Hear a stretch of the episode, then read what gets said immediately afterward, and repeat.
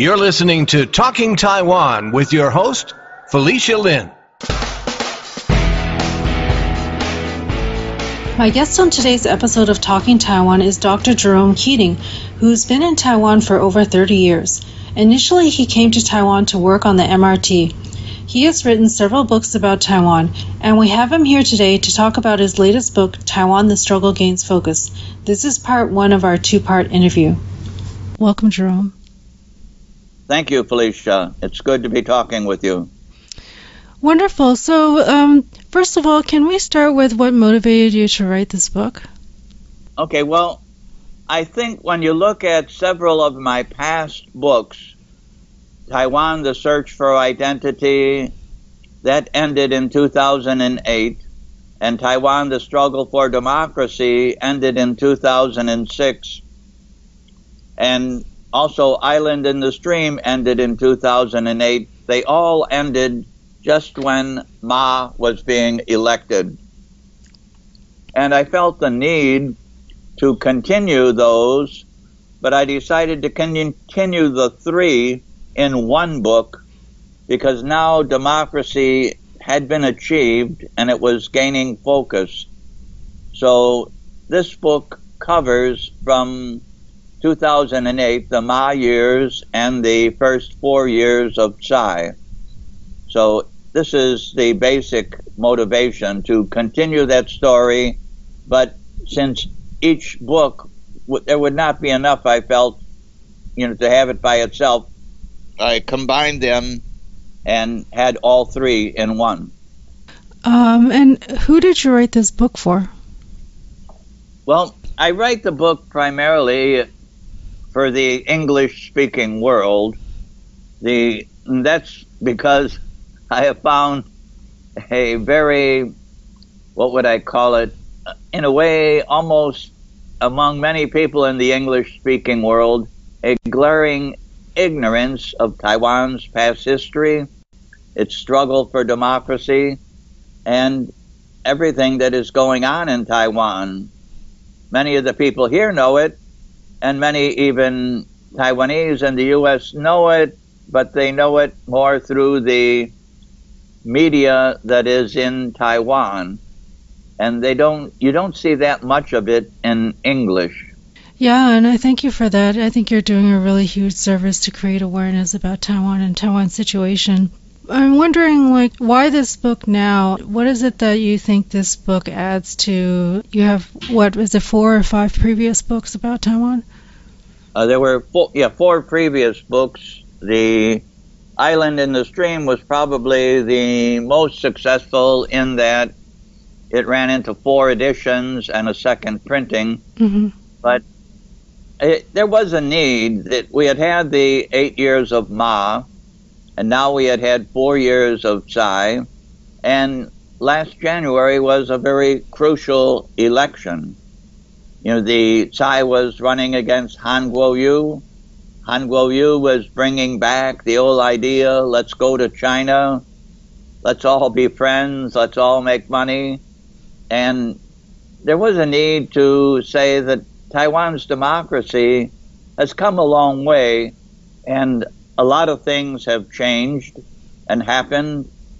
There is a very strong community Taiwanese spirit here, and it had to be expressed, I felt. Right. Um, and I think it's, you know, since you've been in Taiwan for 30 years, you've probably seen a lot of change. Like, could you talk a little bit about what Taiwan was like when you first arrived and compare it to what, how it is now? Okay, right. When I first arrived, Taiwan had just gotten out from under martial law. That was in 1987, July 87. Chiang Ching-kuo lifted martial law and he allowed many parties. Now, technically, the DPP had already formed itself in violation of the law in 1986. But I arrived in 88. So I was just, I arrived in October 88, and Chiang Ching-kuo had died, and Lee Teng-hui had now taken over. But Taiwan was still under in a way, a semi martial law atmosphere. The Garrison Command, which was disbanded in 1992, still walked the streets. And they, they patrolled. They had a, they were very visible. They had silver helmets. They usually walked two regular soldiers and one lieutenant in front of them and just walked the streets and uh, letting people know visibly that they were there. So all these vestiges were in Taiwan on the political side. On a different side, there were Taiwan had not yet, of course, we didn't have the MRT, which we were working on in Taipei. And people, the economy was good, but people were not yet buying cars. The there were motor scooters everywhere, and that was a time when they didn't have helmets and motor scooters. You could see a motor scooter going by with a family of five on the motor scooter. It was an interesting time. Right. Thank you so much for painting that picture. And it wasn't ex- actually that long ago. It's amazing to think about how far Taiwan has come. And when did you start writing about Taiwan? Okay, while I was here, I wrote in the 90s, I wrote mainly about some cultural things, some arts, some different sports, different things of food that were going on. It was only in 2000 that I started writing politically. And that happened as, you know, a different result or reason for getting into that. The, so I'd almost divide my writings, you know, between the pre 2000 and the post 2000 period. Mm-hmm. So then what was the first book that you wrote about Taiwan? Well, the first book was Island in the Stream, a quick case study of Taiwan's complex history. And it was co written with a good friend, uh, Dr. April Lin. We were both teaching at the same university, and it had kind of an interesting motivation. Uh, my wife, Monica, and I would travel often through Europe and in the U.S., and you would meet people. They would go through the usual, how are you, where are you from, etc. And we'd say Taiwan, and almost inevitably they would say something like, "Oh, Taiwan, that's a part of China, isn't it?" and and that really ticked me off, you know. Uh, and you know, you'd have to go into an explanation about it. And finally, I decided I've got to write something in English that lists, goes over the history of Taiwan and shows people why it is not a part of China. Mm-hmm. And that's, you know, the complex history. The, uh, when you look at the later editions, you see the many flags that have flown over Taiwan. The other part of the story is that I would be talking about this and uh, going on the bus where I taught up at Yangmingshan at Chinese Culture University, Mm-hmm. and April Lin taught up there also. And sometimes we'd be sitting next to each other on the bus and talking about things. She was in the history department, and she had also wanted to write something about Taiwan in English. Now, April is Taiwanese, a historian, and her specialty was the Japanese era in Taiwan politics.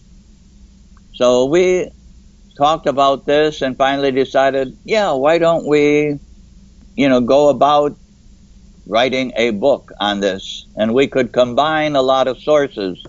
She could bring in the Japanese source, bring in a lot of the Chinese sources. I could cover the Western sources. And we then set about writing it. We would meet regularly, go over things, and of course, I would come with the final production I would write it out and then go over it with her to make sure she had no disagreement on it. And that's what uh, how Island in the Stream came up. Thank you for sharing that. What is it that intrigues you about Taiwan as a subject matter to write about? Well, there's a lot of things, I guess, about Taiwan. Its unique history, and probably, you know, the main thing was, you know, the, second book. It was a struggle for its democracy. Mm-hmm. When you know its history, how it got through off 38 years of martial law, you know, over 40 years of white terror, uh, the the white one party state that the Kuomintang, the KMT, had developed here. And again, the misunderstanding or lack of knowledge in the West of what was actually happening in Taiwan. It was, you know, some of it would be in the papers, but the, mainly it was not mainstream media news. It was just kind of like back page or third or fourth page stuff. So that part, I've always been interested in the struggle of a people for democracy, to have their own self expression, to express their own identity. And Taiwan's story is definitely that, and it's a long struggle when you look at it. Uh, and there's other facets that maybe we can get into the uh, of that struggle. Sure, I invite you to go into that. Because uh, I think one was even the, you know, the fact that the people had to overcome their different separate factions. When you look at Taiwan's history, I kind of would divide pre 1945 the people. There were four basic groups or let's go back to 1895 when the Japanese came in. Mm-hmm. And there were four basic groups here. There were two Hoklo groups, which were came from Fujian province, and then there were the Hakka, and then there were the indigenous people. And all these four groups were traditionally competing with each other for land and different things. They also trade and sometimes intermarried, but they often fought with each other. And it was only when Japan came in 1895, and I'll make the point that, you know, Japan was the first nation to control the whole island of Taiwan. All the previous colonial past had been small sections on the west coast, but Japan controlled it, and the four groups then began to realize, you know, hey, we've got a common enemy. Uh, you know, we mm-hmm. we better unite if we're going to survive. Because the Qing had been usually able to play one group against the other when there was a rebellion. Mm-hmm. But the Japanese just took over the whole place. So they didn't need, in a way, one group against the other, I though they did use it sometimes in the past with uh, sympathizers. So that that's. Uh, I'm trying to think. How did we wander into that, Felicia? But uh, uh we're talking about was, what what is it? Why I was fascinated with the people struggling to get their democracy, and then of course the irony after World War One or World War Two when Japan, you know, of which Taiwan was their model colony, uh, gives up Taiwan in the San Francisco Peace Treaty, but the treaty never says who Japan gives it to, and it has been in that limbo ever since. Right. Even the U.S., you know, and I get to this in later writings we are 75 years after the end of World War One, and the U.S. official position on Taiwan is still it is undecided. The uh, 75 years that's a long, long time. So you know, Taiwan struggle for democracy. They've got it, but it is not kind of quotes officially recognized yet in the world. It's not in the UN, and that goes back to its own history about how the followers of Chiang Kai shek were kicked out of the UN, but not Taiwan, if you read the UN article. Yeah, can you explain that a little bit further for our listeners? Okay, well, this goes back. There's an interesting, complex part there that in the 1960s, the Italians had pushed resolution that Taiwan, speaking of Taiwan, but because there was the Republic of China on Taiwan, and of course you had already the People's Republic of China on mm-hmm. China. Right. And the Italians pushed a resolution for having two Chinas in the UN, just like there were two Germanys. There was East and West Germany, there was North and South Korea, and you know they knew there was this conflict here, and the U.S. was behind this, and they had the votes to push this through to have two Chinas. Now, in a way, in my mind, Taiwan was actually lucky that they didn't, because if they would have pushed two Chinas, and, you know, but Chiang Kai shek is the one who refused it. Of course, Mao refused it also. But Chiang Kai shek, you know, wanted the whole thing. He wasn't going to share it with Mao.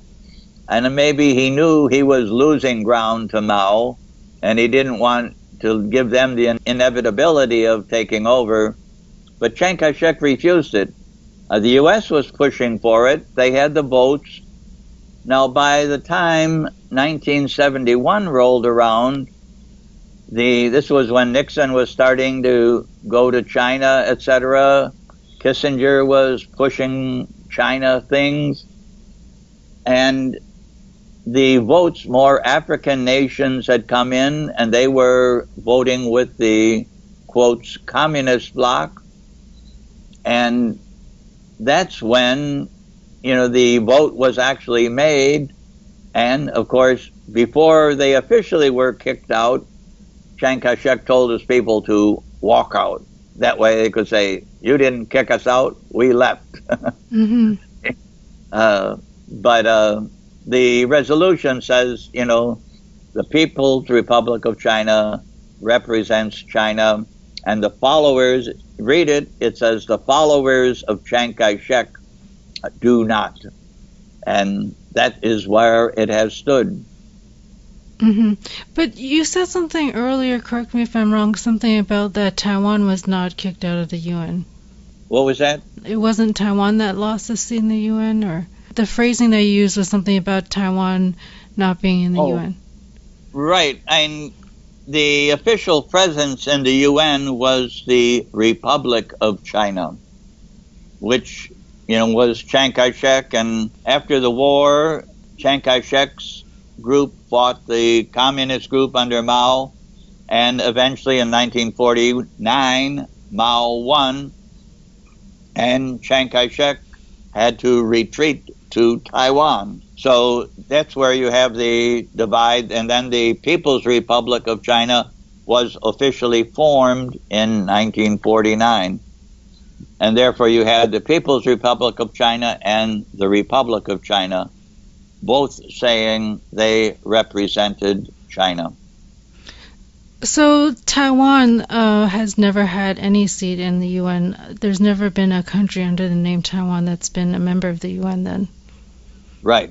Taiwan had been denied the self-representation choice that so many colonies got after the war. And that's part of its problem, and that's part of the problem of the San Francisco Peace Treaty. You know, when you look, the San Francisco Peace Treaty was written in 1951 and finally approved in 1952. So we're talking seven years after the end of World War II. which was in 1945. So the in this time, you know, there was never, and there were some voices to have Taiwan get its own vote, but it never amounted to anything. And Taiwan, as Taiwan, the people here were never given that choice of self determination. Right, and that's what's so complex about Taiwan's situation. Like, in a sense, Taiwan is kind of in a limbo situation. The U.S., for strategic reasons, doesn't want to recognize it, but then you have China saying that if Taiwan declares independence, they have a right to use force to take the island. So the Taiwanese are, in a sense, in a rock and a hard place. Yeah, in a way they are. I, in one way, they already have de facto independence. They already are a de facto country. You know, they fit all the criteria of the Montevideo Convention. Mm-hmm. And so they will go along with the status quo. It's kind of like, okay, we've got the de facto thing. We do have a certain amount of countries that still officially recognize us as Republic of China. that, that's another factor we have to get into on the Constitution, etc.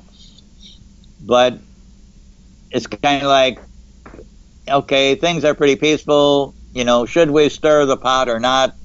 Some are saying, yes, it's time to finally lay it out there and say, you know, look to the rest of the world.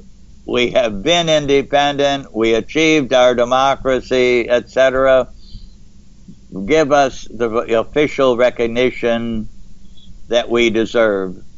And of course, the other countries they they want to trade with China. They don't want to lose their trade with China, so they shy away from this as well. Right, and as you um, alluded to, one of the problems is that there is a Republic of China framework there because basically when Chiang Kai-shek came over, he brought over that framework, and so the constitution that Taiwan is using now is the Republic of China Constitution. And in recent years, there's been a lot more discussion about uh, reform or amendment. Like, can you talk a little bit about that? Yeah, let's see. Um, you know that the 1947 Constitution which the ROC made in China, and two years before they lost to the PRC, and they brought that constitution with them, and therefore we, you know, we have now it has been amended, it has been, you know, things have been changed in it, etc. But if you go back to that constitution, before all amendments and that claimed even Mongolia. And kind of interesting, the People's Republic of China gave up part of Mongolia at the pressure of the Russians. Mm. And now we have, you know, inner and outer Mongolia. Outer Mongolia is really Mongolia. Inner Mongolia is still part of the PRC. Uh, but Taiwan's constitution even though it has had these amendments and said, okay, we don't control that, etc., but it, you know, is still technically a part of ROC. The uh, it's a big can of worms, definitely. Uh, I think a lot of students could write many dissertations trying to explain all the nuances that are involved in this.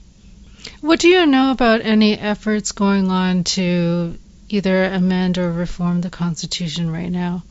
Do you know? Can you comment on that? Well, there is a lot of push in on that, and to my mind, this is one of the challenges that the Tsai government has to handle in her time now. The, you know, President Tsai Ing-wen is in her second term. She's in the first year of her four year term, the second four years, and therefore she doesn't have to worry about reelection or anything. This is time, in my mind, to start to settle this constitution thing. Uh, that's one of the many things. She's got, of course, a lot of other things on her plate. there's transitional justice, there's a lot of judicial reform, uh, but this thing, a rewriting of the Constitution, has to be handled. And here we get back in that game of, you know, China saying, well, even though we don't accept the ROC Constitution, you can't rewrite it and then say it's a then have a Taiwan Constitution because that goes against our Constitution, which says you are a part of us. so it's a complex game, but I think the Tsai government is able to handle it. They've got the legislative majority. Uh, this is when they should do it. You know, she should have a special task force doing this, working on this. Yeah, that yeah, that was going to be my next question. So we don't so so far there doesn't seem to be a task force or anything official to work on the constitution. I I think there are people they there are groups or you know people that are assigned to work on this, but how much power, how fast they are going to work, uh, you know, have they set deadlines? This is an important thing. You know, like we've got to get this thing done, say before 2023 so we can put it to the legislative Yuan. You have to set goals and set deadlines. When April and I wrote the first book, we used to meet every weekend and we set, you know, goals of we'd cover this period, bring in all the resources, and that's how we, you know, met the final deadline of getting the thing produced in 2000 when uh, when Lee left office. Yeah, so it's interesting. I wonder what the priority is for her, and but at least now it seems like at this time there's probably a lot more public support for this. But as you mentioned, there's a lot of things that uh, she needs to deal with, like the truth and reconciliation and a lot of the injustices. So it's hard to know what uh, ranking these things right. are on her plate. Yeah. And I, I can be joking a little here, but she hasn't consulted me yet. you know, I, I haven't gotten that phone call. you know, what priorities should be done. The, uh, uh, so, in a way, she has to follow her own drummer. But, you know, in my mind, this is clearly one thing that has to be handled, I think. And I think getting, you know, it's already been had people working on it but getting it done by 2023, uh, getting, or even just getting the name change. You know, countries change their names, countries change their flags regularly. Those could be small starts. Oh, they that's very doing, controversial for Taiwan, though. yeah, but they are do working on things, you know, for the passport. That it's just a Taiwan passport, yes, and a little ROC at the bottom. yes. But uh, even the flag change would be good. You know, the there's no reason that we should participate in the Olympics as Chinese Taipei. There's right. no reason, absolutely. That was done back in Chiang Kai-shek's day. Yeah, and also even just literally the flag that represents Taiwan now. What about that flag? Right. No, that that definitely, you know, that's the flag that the Kuomintang brought with it. Yeah, that was the party, the Kuomintang party flag. Yeah. So, you know, definitely they need to change that. They could have have a contest, you know, have people suggest flags as well as having a committee work on it. Uh, but, you know, changing the flag, if someone gets pissed off that they change their flag, well, damn, it's time to piss them off then. they, uh, you know, that's, that's the reality, reality of it. The, some people just want to cling to the past, and it is a past that has to be abandoned. Right. Well, at least right now there seems to be some. There's a competition for the passport covers. Have you seen the submissions for the the Taiwan passport covers? I haven't seen, you know, all the submissions. I've seen one or two. I think that's a good idea. It's a step in the right direction. Uh, and yeah, the passport cover. You know, the flag is one thing. The flag would be easier because passports and that you've got to go through customs, what people, countries will recognize, etc. And that gets a little more official. The flag would be a much easier thing to change. You know, you look in the history of many countries in the UN, they have changed their flag. I mean, even the U.S. changes its flag every time it gets a new state, puts a new star on there. You know, now there are 50 stars in the U.S., but, and here, I'm just going to throw this out a little humorously, but if the Taiwan civil government had their way, maybe Taiwan would be the 51st star on the U.S. flag. and that would uh, make a very interesting controversy. You think that that's what the U.S. wants? Uh, the U.S. I don't think the U.S. The U.S. has, as I say, been playing a an unusual long cat and mouse game.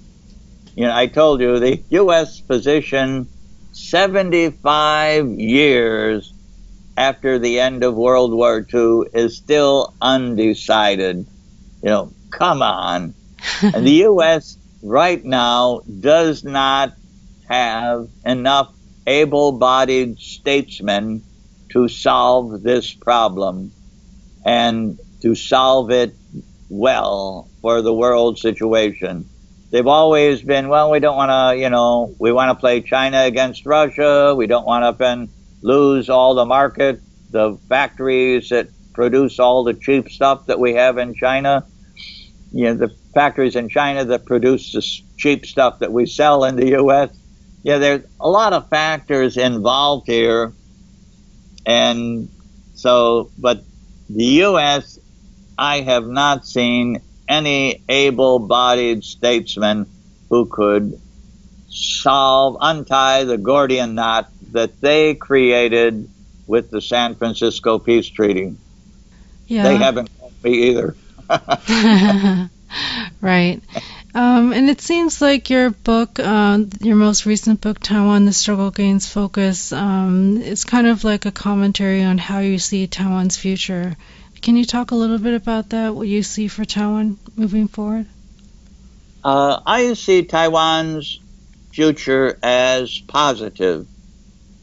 Obviously, it's in a dangerous place. You know, you've got China always threatening to attack, but as I said in you know recent article, there are a lot of things on Taiwan side as well. Not only its geographical layout, but its people, the growing sense of the imagined community that is on Taiwan. You know, they are seeing themselves as we are Taiwanese. The um, we may have origins in China, just like the U.S. had a lot of origins in the U.K., but we are Taiwanese. Now, I, I could throw an interesting parallel here. The, um, you know, the it was in the 1840s that Ralph Waldo Emerson, transcendentalist, living in New England, etc., wrote his famous, you know, essay where he said, "We need to have an American literature." You know, we're talking what, you know, some basically 60 years after the American Revolution, and he's complaining. He says, "You know, we still use too much a British voice. We need some good, strong American writers to lay it out there." Hmm. I'm, I'm giving him my own words, but that's what he says. And in a way, so Taiwan situation, you know, Taiwan right now, it's we're looking back, so 1949, you know, 19, you know, all the last colonial invasion of the KMT, the the whole period of the White Terror, the one party state. Taiwan now has a democracy, and there are good Taiwanese writers out there, and like Emerson saying, we need some real good Taiwanese writers who will lay it on the line, say what it is to be Taiwanese, talk about the Taiwan experience, differentiate it from what's on the other side of the Taiwan Strait, and just put it all out there. And there are some doing that, but you know they were doing that in Emerson's time as well. But that was the freeing thing, or that was his real thing. Is say, you know, hey, come on, look, it's it's so long after the revolution, and we still are thinking with that mindset of Europe. All right, so let that be a call to action to any Taiwanese writers there or other people wanting to write about Taiwan. I want to thank you so much for your time um, talking about your recent book, Taiwan, The Struggle Gains for Focus. We're going to have you back on for a second episode to talk a little bit more about your long writing career and uh, what you've been through in that time. Thank you, Felicia. We'll talk to you later. I've been speaking with Dr. Jerome Keating about his latest book, Taiwan The Struggle Gains Focus, and his views on Taiwan. Tune in next week for part two of my interview with Dr. Keating about his other books, his writing process, what he plans to write next, and meeting with the owners of the New York based Taiwanese American restaurant Win Son, who were guests on episode 60 of Talking Taiwan. To learn more about Dr. Keating, his books, and any links related to items mentioned in this episode, visit our website talkingtaiwan.com. If you enjoyed this episode of Talking Taiwan, please take the time to rate and review us on Apple Podcasts or Stitcher. Thank you for listening to another episode of Talking Taiwan. I'm your host, Felicia Lin. Talking Taiwan is brought to you by Forumosa.com.